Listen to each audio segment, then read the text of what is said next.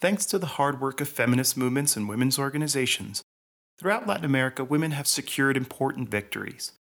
From Argentina to Colombia to Mexico, not only are women forcing the state to recognize their right to decide over their bodies, they have put women's issues at the forefront of the public agenda, challenging machismo, the patriarchy, and gender based violence. Venezuela is no exception. Indeed, the late Hugo Chavez said, quote, Without the true liberation of women, the full liberation of all peoples would be impossible. And I am convinced that a true socialist must also be a true feminist. The Bolivarian Revolution has always worked to put social inclusion at the very center of its political program, focusing on attending to the needs of the most marginalized.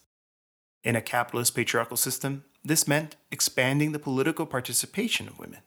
But as Virginia Martinez from Mujeres por la Vida told Venezuela Analysis, this doubled social reproduction work of women, who found themselves working, taking care of their families, and taking care of the community. This burden has only grown with the additional challenges brought by the multifactorial crisis the country is facing as a result of the US led sanctions effort. Venezuelan women today continue to organize and fight for equality, struggling to end machista violence and secure recognition of their sexual and reproductive rights.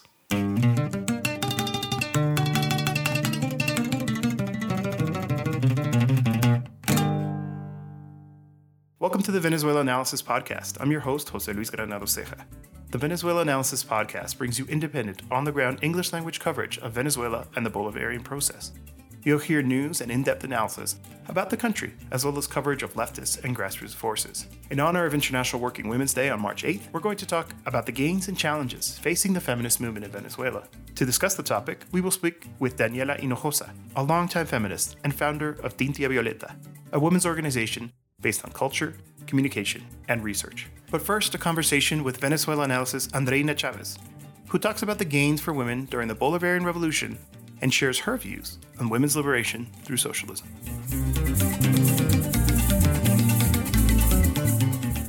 Hi, Andreina. It's so good to have you here on the program again.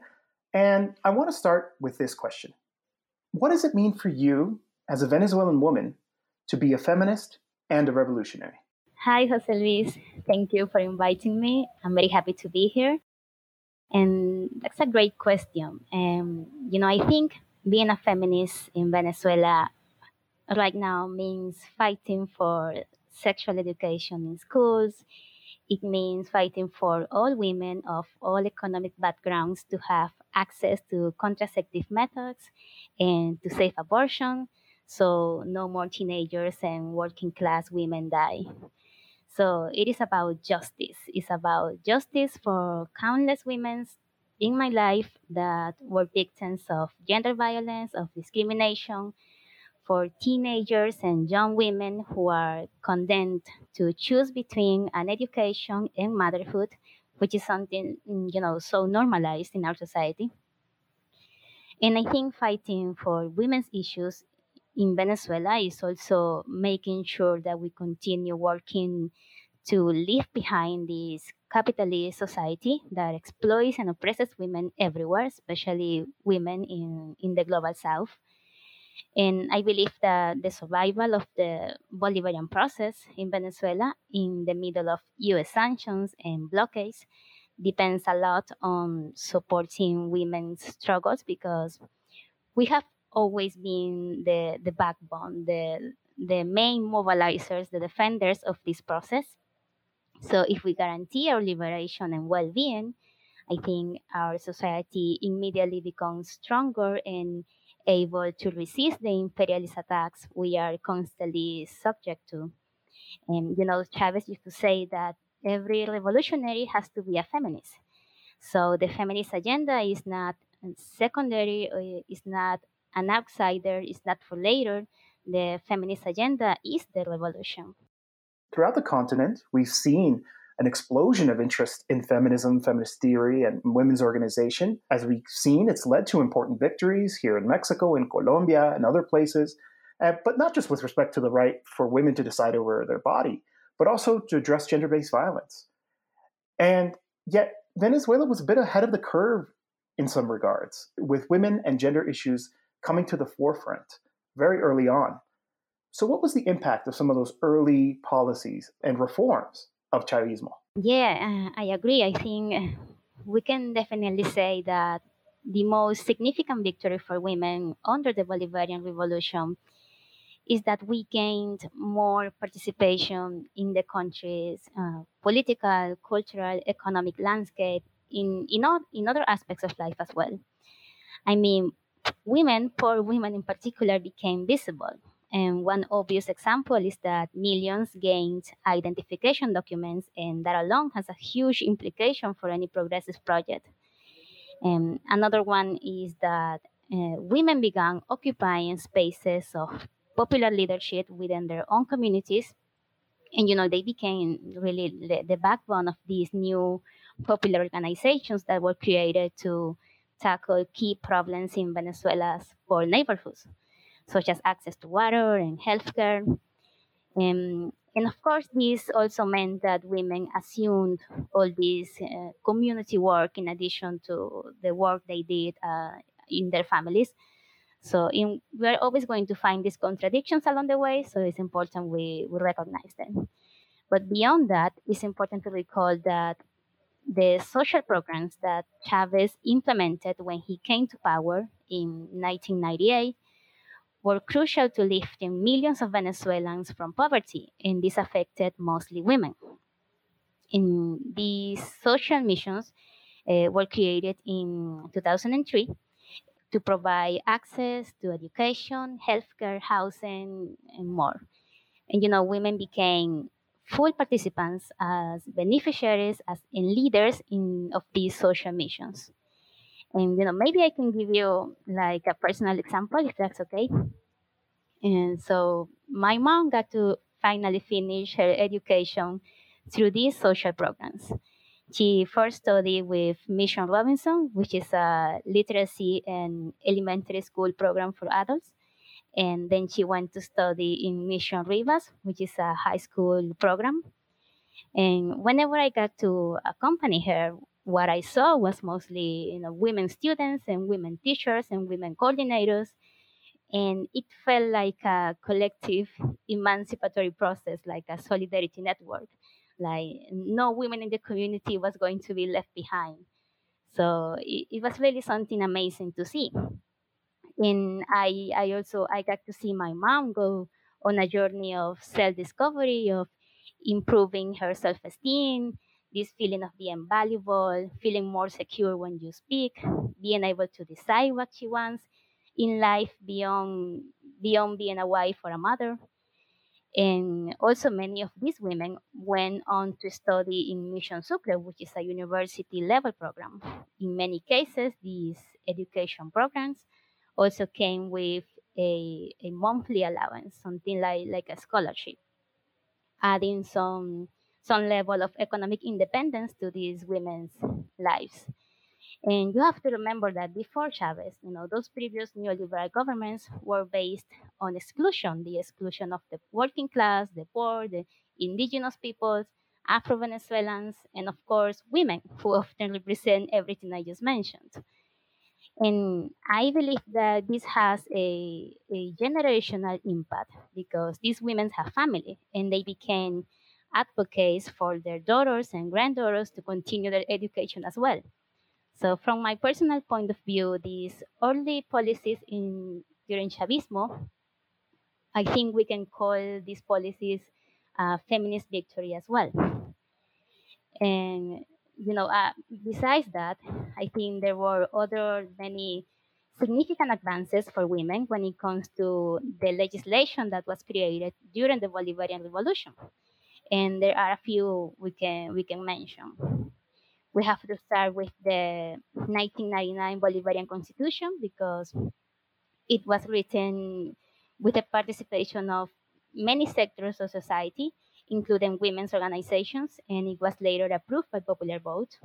So it's very important.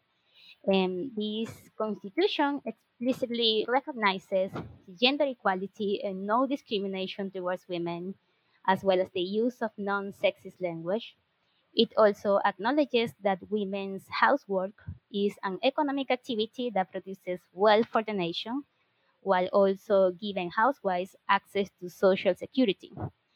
The, the Constitution also recognizes women's sexual and reproductive rights, establishing that women are free to decide the number of children they wish to conceive and, and that they should be given the information and the means to be able to do that. There's no specific mention of legal abortion. And you know, besides our constitution, in that same year, 1999, we have the law on equal opportunities for women, and this is a law that uh, basically it guaranteed that women had equal access and equal opportunities in all aspects of life, like education, politics, economy, jobs.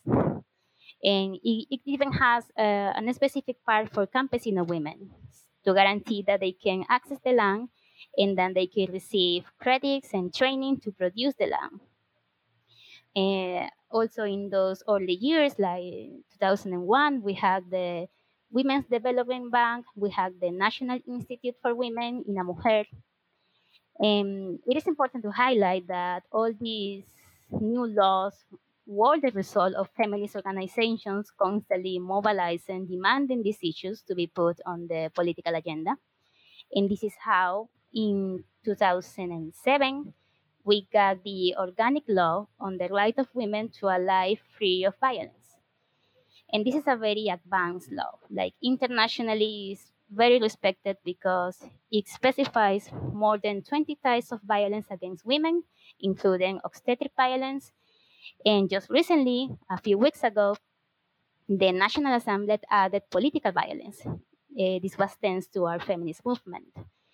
And so this law also made it possible to create nationwide, nationwide communicational campaigns that helped many women identify they were in a situation of violence and be able to seek help.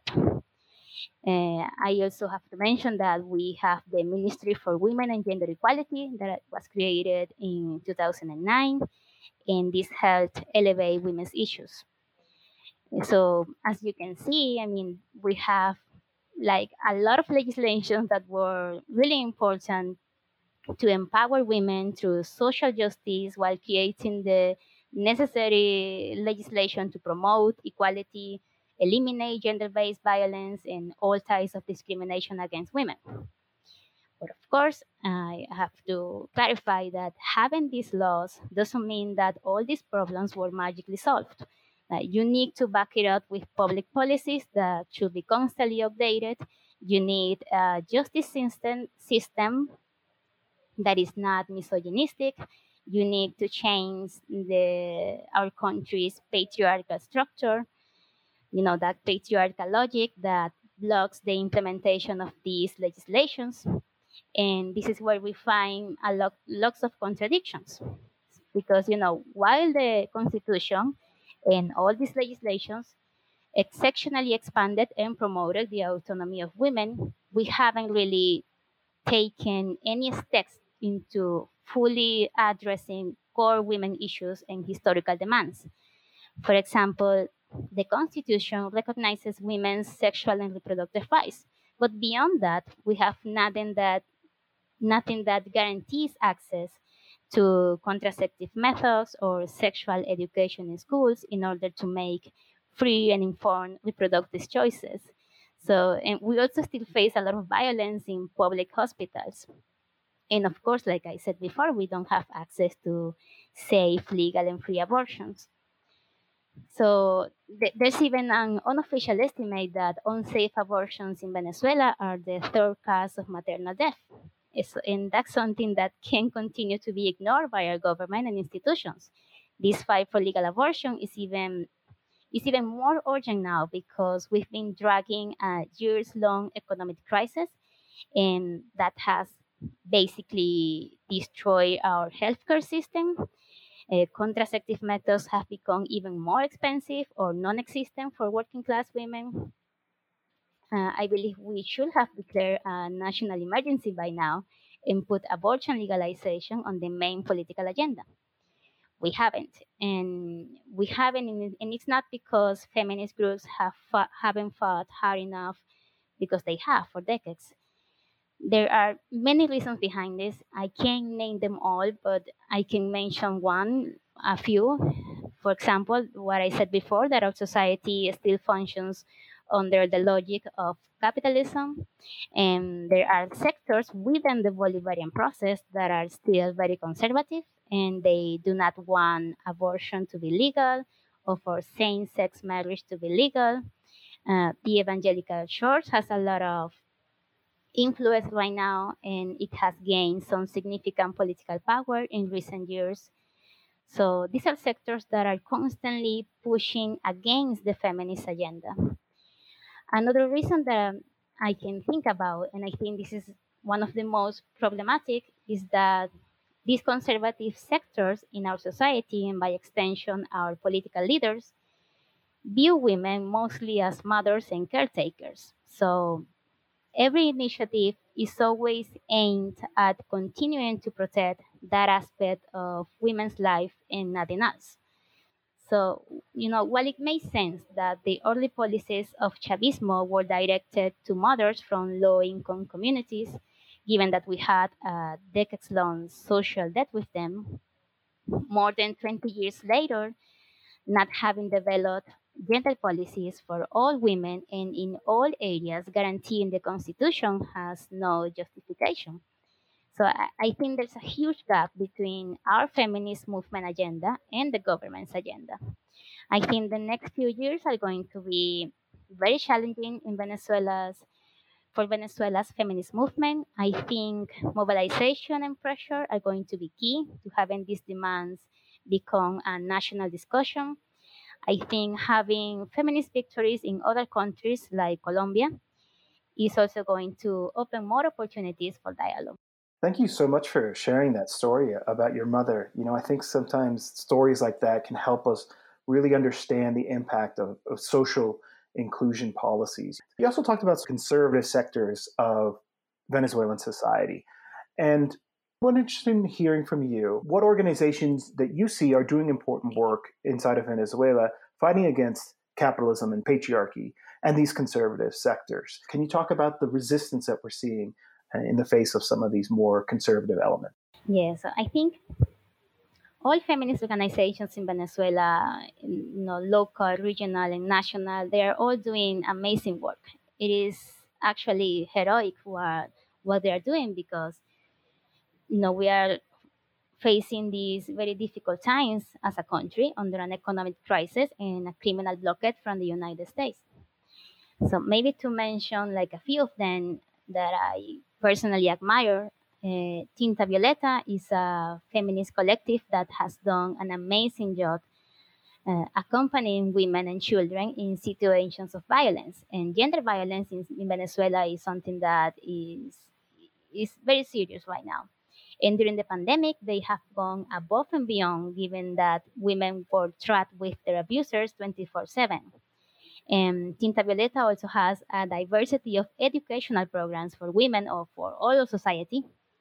That is also very key to, to sort of push back against the lies that these conservative sectors usually are bombarding us all day, you know. And also uh, information is also key. Falda FaldaCR is another great example. I think, you know, they have a secure abortion hotline.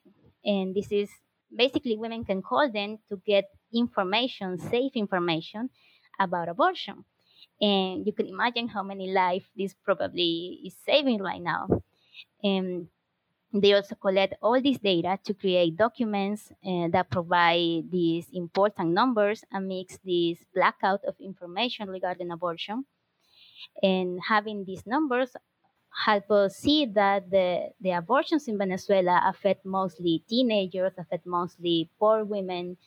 And this is something that it, it affects mothers because most the majority of abortions in Venezuela are done by poor women that have that already have children, already have the amount of children that they wanted to have in life. So it also has pushed back against some of the lies that these conservative sectors throw out there. And one that I actually really like is Araña Feminista. This is a feminist socialist collective that was created in 2010. And, you know, they really put the concept of socialist feminism on the map for many young people. Uh, it is a coalition of lots of feminist collectives that have been key to advancing in the fight for legal abortion against gender violence and deadly sexism in our country. They have opinion pieces in Ciudad Caracas, a Chavista outlet, that are unmissable for anyone who wants to get the pulse on Venezuela's feminist struggle. And finally, one that I admire a lot, like I admire it greatly, is the Femicide Monitor, which is run by Aime Zambrano, who is a Venezuelan researcher. So every month, Aime publishes her monitor on the Utopix website. And what's truly amazing is that the report puts faces and names to these women so they are not just numbers. And according to the Femicide Monitor, last year there were 239 femicides in Venezuela. And you have to understand that this data is collected by scanning digital outlets. So imagine the effort behind it. And it actually it, it underrepresents the actual number of femicides in the country, but it gives us an important information. Yeah, there's a lot of excellent work being done right now. Thank you so much for sharing that. And I want to remind our listeners that in our next segment, we'll be speaking with Daniela Hinojosa from Tinta Violeta, which is one of the organizations you mentioned. So I have one final question. As you know, uh, our coverage is in English, and I was reviewing some of the materials that we had published around women's issues, around the feminist struggle, and there was a line that really jumped out at me, and I'm going to read it to you. It's from Maria Mercedes Cobo from Alba TV, and she says, in patriarchal worlds and in times of need, deprivation, and challenge, women are the most affected, the most held back, and the most likely to be sacrificed. They are also the most overburdened, seeking solutions and taking on survival challenges stemming from the inequality of macho culture. That's a pretty strong indictment. What message do you have for our listeners and supporters, for the anti imperialists and solidarity activists who are involved in trying to stand up and resist imperialism towards Venezuela. Do you think it's necessary for them to confront imperialism through a feminist lens as well? Well, I think the main message I would like to give to every person out there fighting against the many injustices caused by imperialism and this patriarchal oppression system is that please do not feel demoralized, even if sometimes the struggle feels like it's not advancing.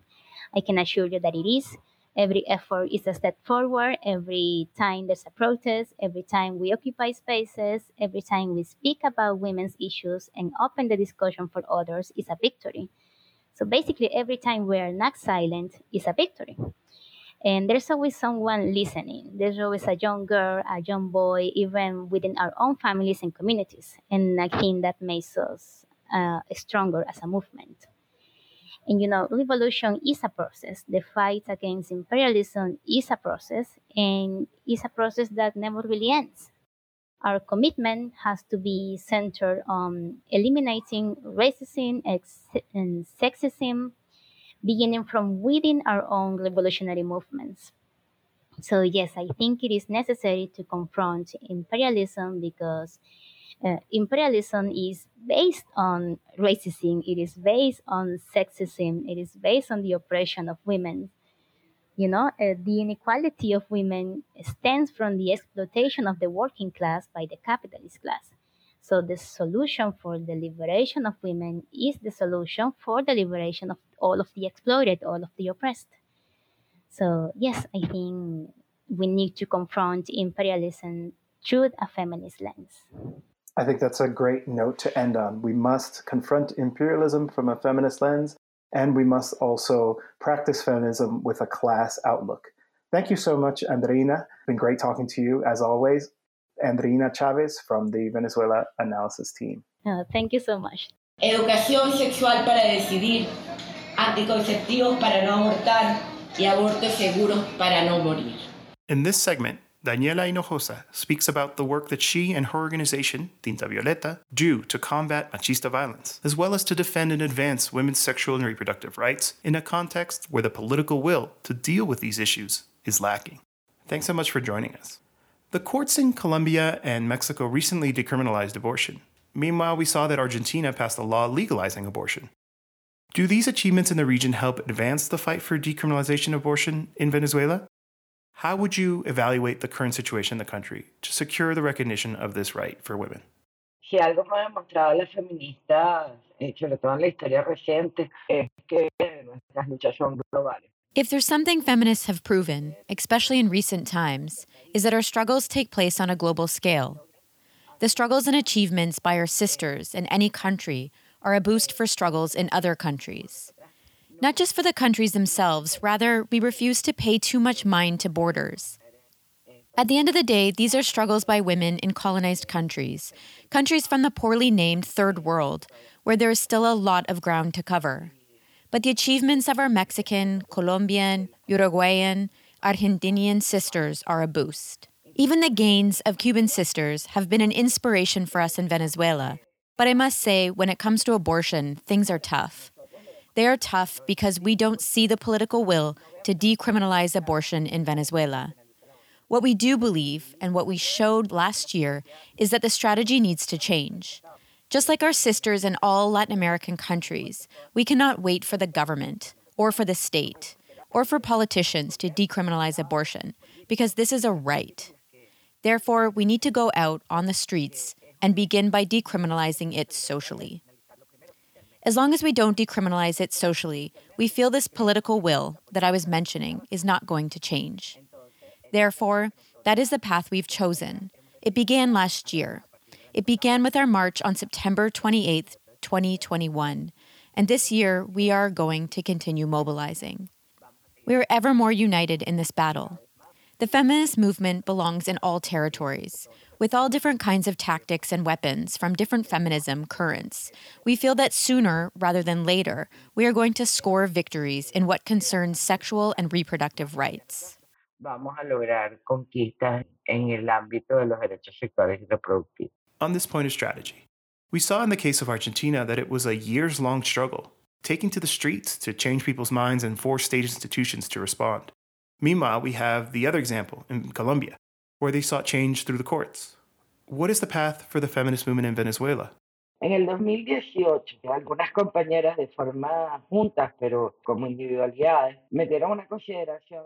Beginning in 2018, a group of female comrades, though acting individually, filed a motion before the Venezuelan Supreme Court that argued that the criminalization of abortion in Venezuela was unconstitutional.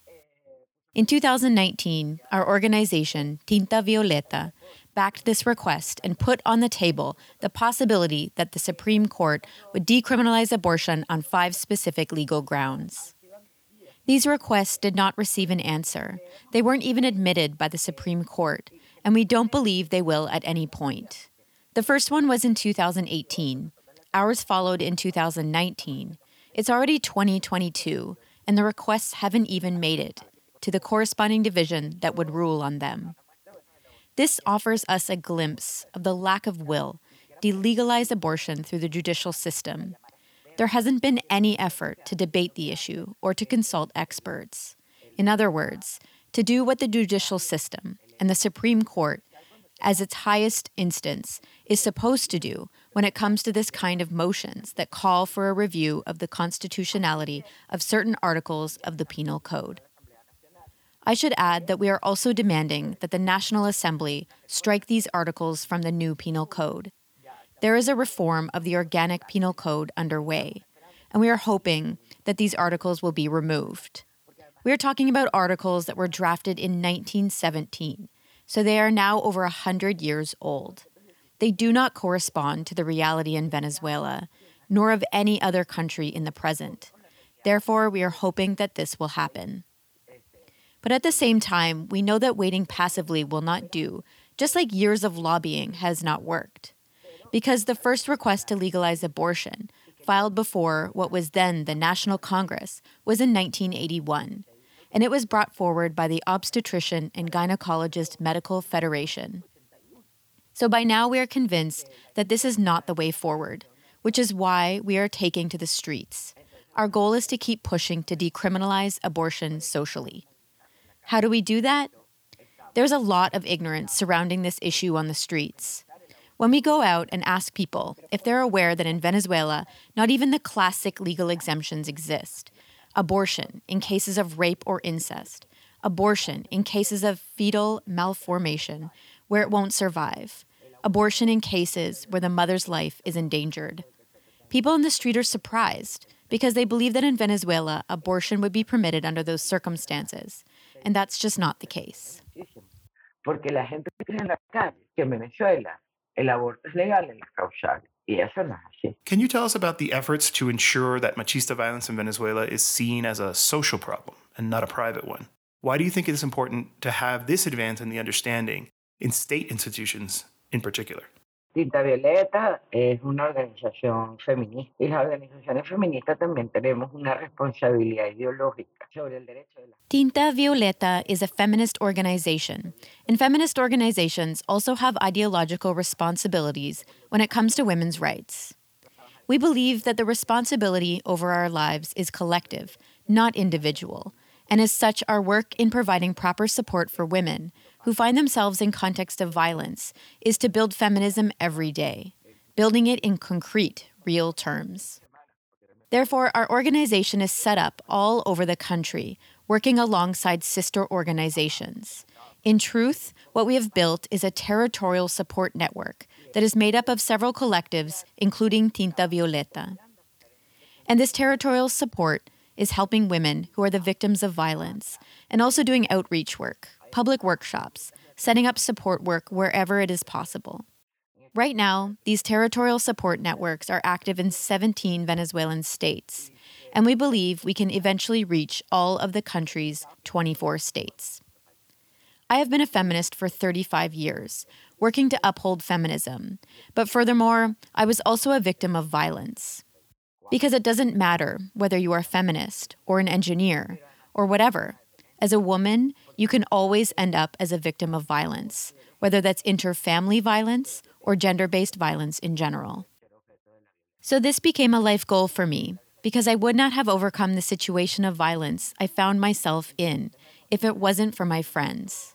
As a result, I think we need to have lots of friends everywhere, offering support from a feminist perspective, from a place of love, to all those women who find themselves in these situations. en todas partes, acompañando desde una perspectiva feminista, desde, una, desde la perspectiva del amor, a aquellas compañeras que se encuentran en esa situación. In Latin America, the feminist movement is very diverse, taking various positions. And in some countries, it comes to represent bourgeois political positions. Meanwhile, the feminist movement in Venezuela is characterized by being anti patriarchal, anti capitalist, and anti imperialist. Why do you consider it to be important that the feminist struggle also have this class consciousness? Yo voy a decirte lo que digo en los talleres. La lucha feminista no puede ser sino de clase. I'm going to tell you the same things I usually say in my workshops. The feminist struggle cannot be anything but a class struggle, because we are the true slaves of capitalism. All domination systems have had an enslaved class, and this is precisely the class that rises up more fiercely against the system. In the case of capitalism, that is precisely women, because women work for no pay. We are slaves to the system by performing labor that is neither recognized nor paid, and that is domestic work. We are the ones that care for others. We are the ones that keep up the system's machinery, the capitalist machinery running, because it runs on human beings. It exploits human beings. Workers are exploited. But women, without exception, are all slaves of the system. This means that feminism cannot be anything but anti capitalist.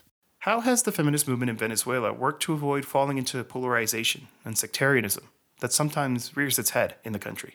Bueno, porque realmente nuestro norte es la construcción de una sociedad diferente, de una sociedad Our ultimate goal is to build a new society, a society where differences are accepted.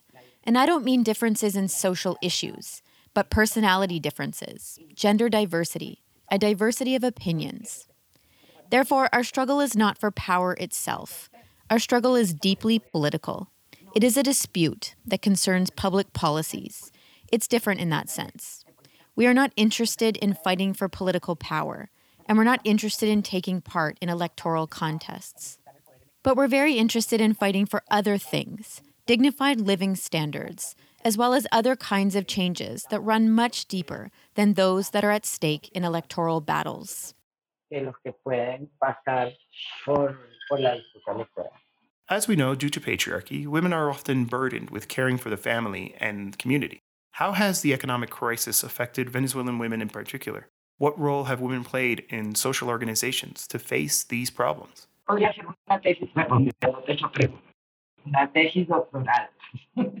This question could be the topic of a thesis, a PhD thesis.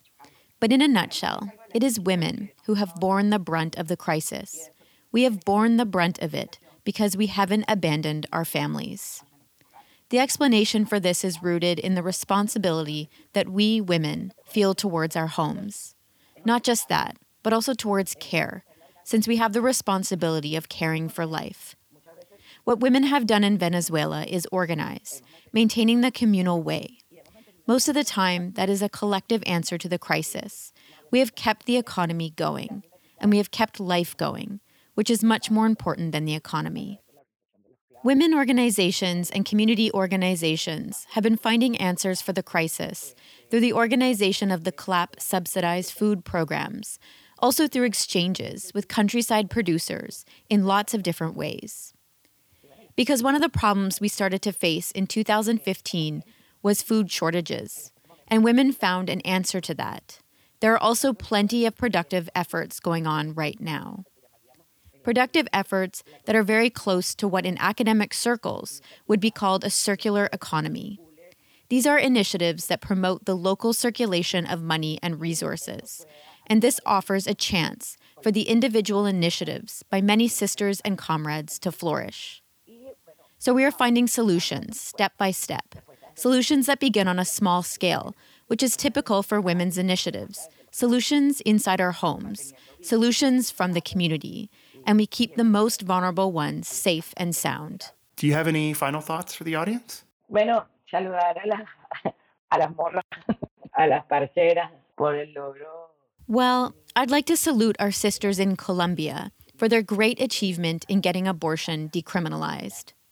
And I'd like to tell Venezuelans, men and women alike, that the decriminalization of abortion in Venezuela is nothing more than having women recognized, once and for all, as full citizens with all their rights. As it stands, our bodies are managed by the state. Our bodies are decided upon by men, and we're treated like children, as if we are unable to make decisions about our bodies and about our lives. No one cherishes life more than women, because effectively we care for the other half of the population. So let us decide. Thank you so much for your time, your experience, and knowledge, and for helping us inform the public about the women's struggle in Venezuela.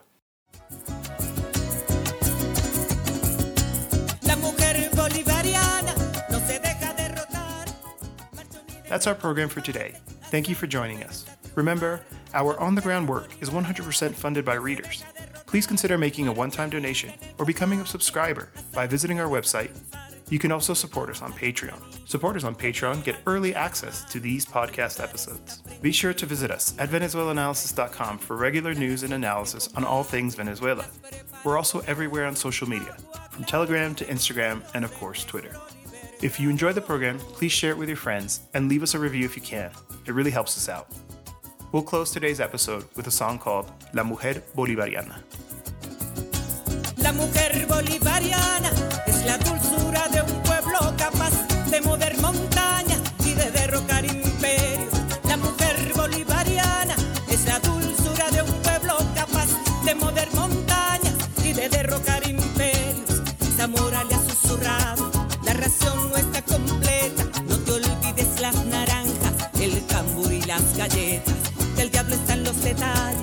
acechando con violencia. Los soldados de mi pueblo